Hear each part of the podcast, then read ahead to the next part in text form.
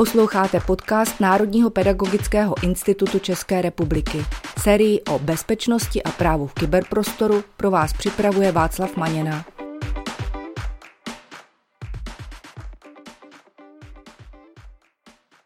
Vítám vás u dnešního dílu na téma Za co utratit zbylé peníze na konci roku, který jsme pro vás připravili s Pavlem Matějíčkem. Pavle, vítej. Zdravím tě Václave a zdravím i vás, naši posluchače. Dobrý den. Dnešní téma se týká hlavně škol, ale je užitečné i pro firmy a osoby, které třeba provádějí zprávu výpočetní techniky pro školy a na konci roku společně přemýšlejí, za co utratit zbylé peníze. Pavle, já vím, že ty máš velké zkušenosti z toho firemního prostředí. Jednak sám podnikáš, máš firmu a jednak si dělal ve velké korporaci. Takže mě to nedá a hned na začátku mám takovou provokativní otázku nebo myšlenku. Já často slýchám, že školství je neefektivní, pokud jde o utrácení peněz a že by se některé věci měly zkrátka zprivatizovat a tak, protože v tom privátním sektoru je to zkrátka eh, vrchol efektivity, když to řeknu takhle trošku nadneseně. Jaké jsou tvoje zkušenosti? Skutečně to v těch firmách je takhle jednoduché? Můžu asi říct, že v korporaci spousta věcí funguje opravdu jako lépe než třeba ve školství nebo ve státní správě, hlavně co se týče třeba agendy jednotlivých zaměstnanců a dohledem nad ní a tak dál. Ale co se týče rozpočtu, tak se tomu státu ty korporáty často velmi blíží. A hlavně v té disciplíně, která přichází teďka na konci roku, které říkáme rozpouštění budžetu. To znamená, že máte balík peněz, který je potřeba utratit, abyste ho příští rok dostali znova. A to je ve školách hodně podobné, protože některé prostředky je zkrátka potřeba utratit před koncem kalendářního roku. No a pojďme se asi společně podívat, za co se takhle nejčastěji utrácí. Možná bych začal tím firmním prostředím, které znám a ty mi můžeš doplňovat, jestli se ve školství děje to samé, pokud souhlasíš. Ano, tak já začnu tím, že nakupujete nepotřebné věci. To znamená, že prostě nakupujete cokoliv, prostě hardware, USB klíčenky, eh, dárky pro zaměstnance, dárky pro obchodní partnery, prostě co nejvíc drobného majetku, s tím, že u nás se pracovalo s drobným majetkem do 40 tisíc, který si vlastně můžete koupit bez nějakého výběrového řízení. Je to ve škole podobné? Nechci úplně ze všeobecňovat, ale můžu trošku s nadsázkou říct, že v některých školách je to možná situace, která trvá celý rok. Ale eh, od toho právě je dnešní díl, aby jsme poradili, za co ty peníze utratit účelně. Je pravda, že ten tlak je někdy veliký a ty podmínky jsou natolik omezující, že ty školy často na konci roku kupí něco, co třeba tak úplně nepotřebují, ale zkrátka ten eh, dotační titul jim to dovoluje koupit a nedovoluje jim naopak třeba to, co by potřebovali.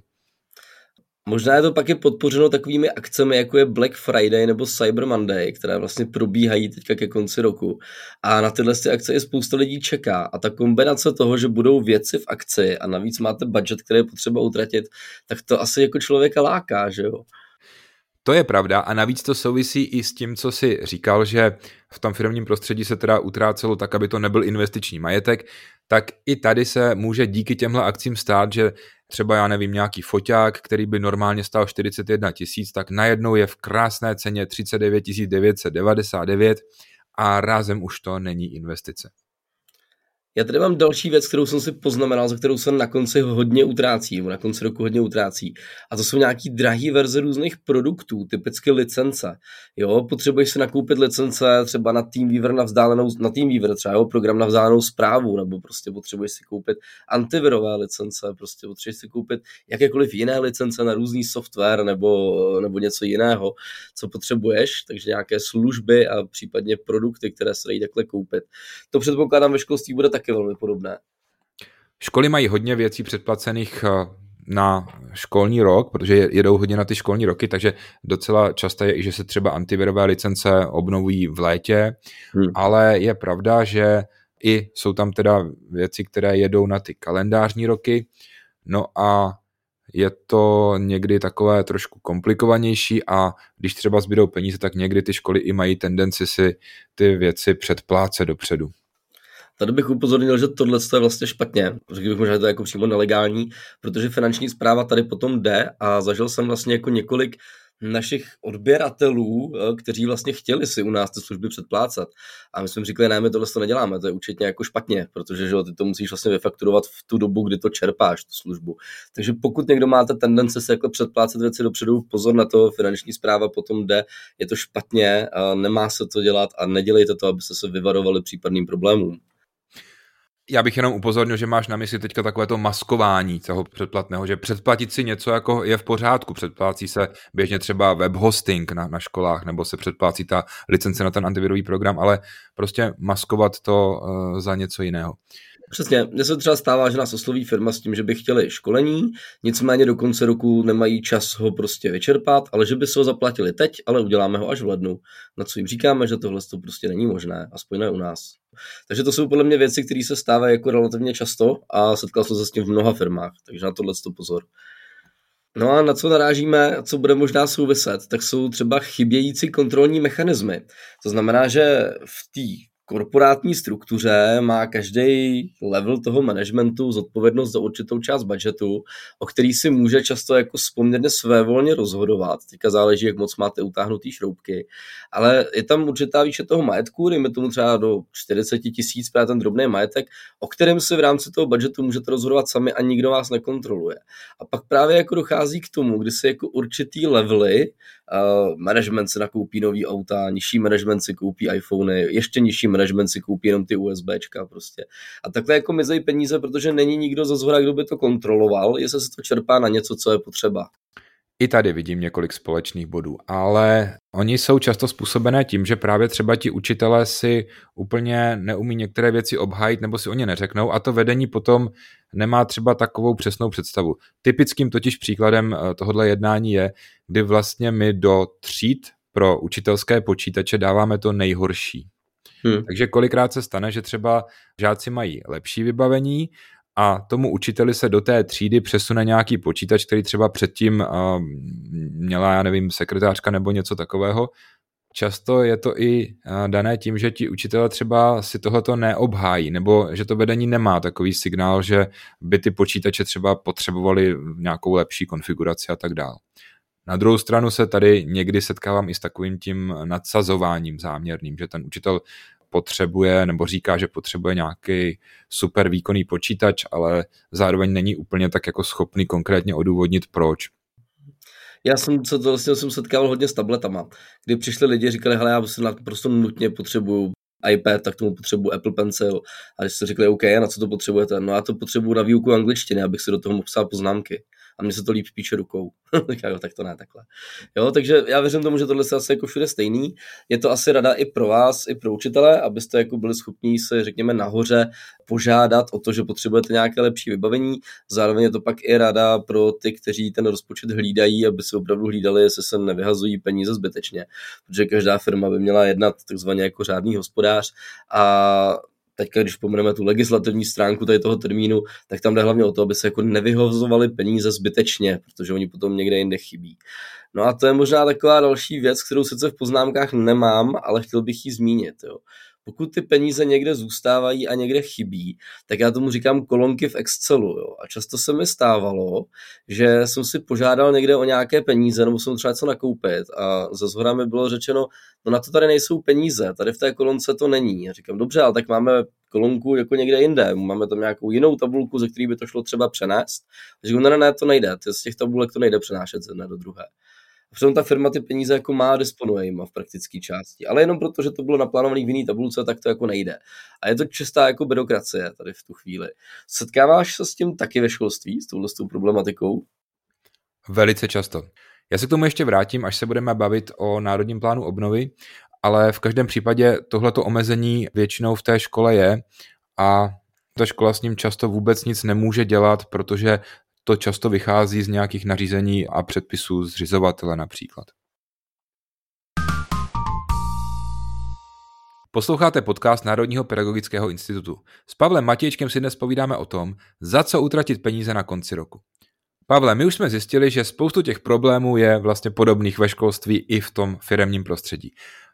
A než se podíváme na ten národní plán obnovy, máš nějaké typy, za co bychom teda ty peníze naopak utratit mohli Co se týče těch typů, tak já bych měl jeden tip právě pro ty, kteří ten budget mají hlídat. Pokud tam nikdo takový není, tak je dobré stanovit si nějakého hlídače toho rozpočtu a ten člověk by měl vyhodnocovat, jestli opravdu všechno, co se kupuje, je potřebné a měl by k tomu od těch zaměstnanců získat nějaké relevantní důvody. Takže určitě první tip, stanovte si někoho, kdo to bude hlídat, aby se nenakupovali zbytečnosti, aby se kupovali věci, co jsou potřeba. Zároveň tenhle ten člověk nesmí jako zbytečně škrtat všechno, co se mu jen tak nelíbí, protože často ty zaměstnanci potřebují nějaký konkrétní software, třeba software kvůli nějaké konkrétní funkci a pokud se to odůvodní, tak by jim to mělo být umožněno. Zároveň je podle mě dobrý si ten budget jako lépe naplánovat na příští rok, protože pokud vidí, že už ty tři roky po sobě někde zbývají peníze a jsou tam jakoby zbytečně, tak než aby se jako rozfrcával, tak je podle mě lepší dohodnout se s tím managementem, OK, my tady v té kolonce ubereme, ale potřebujeme přidat tady prostě. A oni jsou často schopní, pokud jim to rozumně odůvodníte, to na ten příští rok takhle do toho plánování zanést. A až budete ty budgety plánovat, tak už je můžete plánovat lépe. Takže zbytečně nezůstávat, a to je spíš rada pro ty zaměstnance nebo pro ty, co ty návrhy připravují, nezůstávat striktně v těch starých strukturách, protože často se to nemění jenom proto, že nikdo k té změně ten podnět nedá. Mluvíš mi z duše. A do té školy bych to aplikoval na situaci, ke které často dochází. Když se třeba řeší, že si budeme kupovat tiskárnu nebo nějakou pomůcku, tak se k tomu nepřizvou všechny ty strany. To znamená, třeba pan ředitel ví, že mu v tom rozpočtu něco zbývá, ví, že by třeba bylo dobré koupit tiskárnu, ale často tam jako nedojde ke komunikaci těch koncových uživatelů a třeba toho dodavatele nebo toho poradce, toho ajťáka, který to má na starosti, což často může být i právě nějaká externí firma. A pak se koupí něco, co třeba sice formálně splňuje ty podmínky, ale je to něco jiného, než ten učitel chtěl a ten učitel to potom jako odmítne používat a nebo to zkrátka úplně použít nejde tak, jak si představoval. Tím mi výborně nahráváš, protože já se často jako setkávám s tím, že takhle se třeba do jedné školy, kde jsem tam byl něco tenkrát řešit, tak oni tam měli postavených asi 20 tiskáren, 3D tiskáren, které dostali v rámci nějakého dotačního titulu.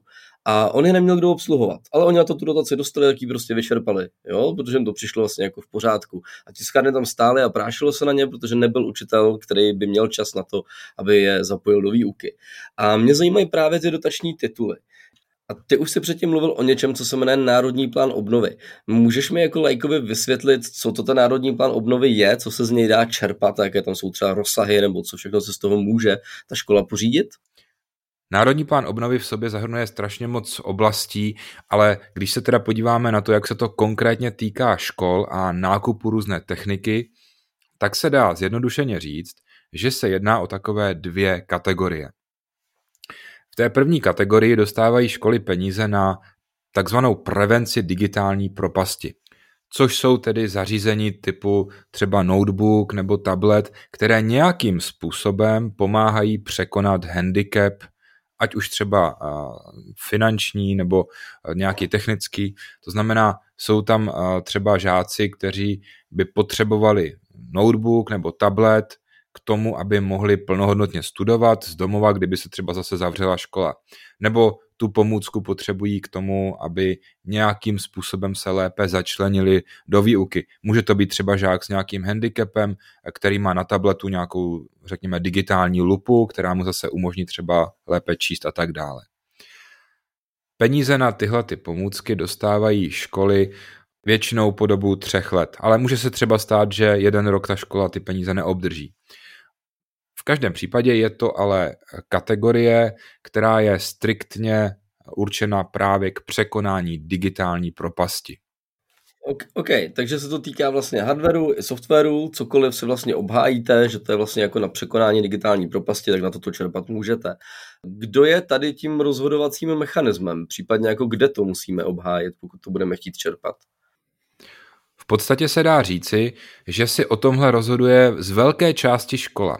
Protože pro někoho může být třeba mobilní telefon úplně k ničemu a pro někoho to může být právě pomůcka pro prevenci digitální propasti. Vždycky je potřeba si odůvodnit, že pomocí té pomůcky žák překonává nějakou propast, nějaký handicap. Pokud uh, by vás tohleto téma zajímalo víc, tak určitě doporučuji stránku edu.cz lomeno digitalizujeme, kde je velice přehledně vysvětleno, co je to digitální učební pomůcka, co je to pomůcka k prevenci digitální propasti a je tam takzvaný Inspiromat, kde najdete spoustu praktických příkladů. Typicky si z té propasti kupují školy různé tablety nebo notebooky a nebo různé mobilní zařízení, která si ten žák může případně vzít třeba sebou, eh, může je mít i doma, nebo je možné udělat to v režimu, že žák přijde ráno do školy, vyzvedne si třeba tablet a pracuje s ním eh, po celou tu dobu a zase na konci dne ho vrátí. Dobře, a máš ty nějakou jako praktickou zkušenost? Co ty školy vlastně nejčastěji nakupují? Co je takovým jako nejžádanějším artiklem, který se z toho národního plánu obnovy do toho školství vlastně čerpá? Pokud jde o tu prevenci digitální propasti, jsou to jednoznačně notebooky a tablety. Ale je tam ještě i ta druhá část, ten druhý šuplík, a to jsou právě ty digitální učební pomůcky. A tady si o tom opět v podstatě rozhoduje ta škola. Existuje taková jednoduchá pomůcka, jak si určit, jestli ta technologie nebo třeba ten program je digitální učební pomůckou. V první řadě jde o to, jestli s tou věcí pracuje žák. Za druhé je potřeba si říct, jestli při té své práci žák rozvíjí digitální kompetence svoje. Takže když bych to třeba vzal například nějakého počítače pro učitele, tak ten už nesplní tu první podmínku. Když mu třeba trošku pokročilejší případ, tak je to vizualizér. Vizualizér eh, v rukou učitele, pokud bude připojený k učitelskému počítači a bude s ním učitel jenom promítat třeba učebnici, tak to není žádná digitální učební pomůcka, protože s ním nepracuje to dítě. Pokud ale vymyslíme nějakou aktivitu, ve které může s vizualizérem pracovat dítě a rozvíjí přitom své digitální kompetence, tak v tu chvíli se z toho vizualizéru stává digitální učební pomůcka. A tohle je právě něco, s čím vám může pomoci ten Inspiromat, protože konkrétně třeba u toho vizualizéru si tam můžete rozkliknout uh, různé nápady na to, jak tuhle tu pomůcku využít s dětmi ve výuce k rozvoji jejich digitálních kompetencí. Takže digitální učební pomůckou se klidně může stát třeba i digitální metr nebo teploměr, protože pokud ho třeba připojíme k nějakému notebooku nebo k tabletu a dochází tam třeba k nějakému digitálnímu zpracování těch naměřených dat a děti přitom rozvíjejí digitální kompetence, to znamená třeba je to připojené přes Bluetooth, musí to umět spárovat, musí umět zpracovat ty data, tak se vlastně z toho stává digitální učební pomůcka. Je to vždycky na tom, jakým způsobem tu pomůcku právě škola využije ve výuce. Mně se to hrozně líbí, jak to podáváš, protože to vlastně jako do toho, nejenom, že to přináší do školy ty technologie, ale vlastně to nutí i některé ty učitele více zapojovat ty žáky. Působí to tak na mě jako správně? Je ta myšlenka jako dobrá, kterou teďka máme? Přesně tak.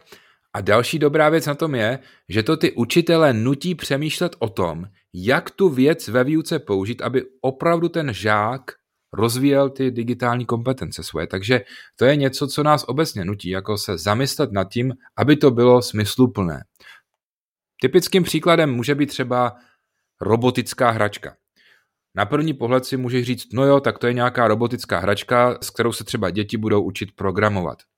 Ale když o tom začneš přemýšlet víc, tak zjistíš, že tu robotickou hračku můžeš zrovna tak využít třeba při výuce českého jazyka, kdy ty děti už vědí, jak toho robota naprogramovat a on třeba může hledat, já nevím, synonyma. Nebo ho můžeme využít třeba při výuce výtvarné výchovy, kde zase ten robot může třeba eh, mít nějaký nástavec, dáš mu na to tušku a bude něco kreslit. To je určitě dobrý, dobrý návod, jak to použít a jak to vlastně zapojit do těch svých hodin, i když nejste informatici. Přesně tak. Je to hodně zaměřené na propojování na mezipředmětových stazích a typickým třeba příkladem je 3D tiskárna. To je zase něco, co se dá využít jak v informatice, v programování, tak třeba na dílnách, tak eh, na výtvarné výchově a tak dále. A ono to nutí ty učitele se o tom navzájem bavit, vymýšlet, jakým způsobem to teda využít a to je přesně tak, jak by to podle mého názoru mělo být. To je super, Václave. Já mám vlastně pocit, že my jsme si v té první části řekli, jak to vlastně řeší ty firmy. Pak jsme probrali to školství. Zjistili jsme, že tyhle ty dva světy mají jako možná víc společného, než jsme si na začátku mysleli.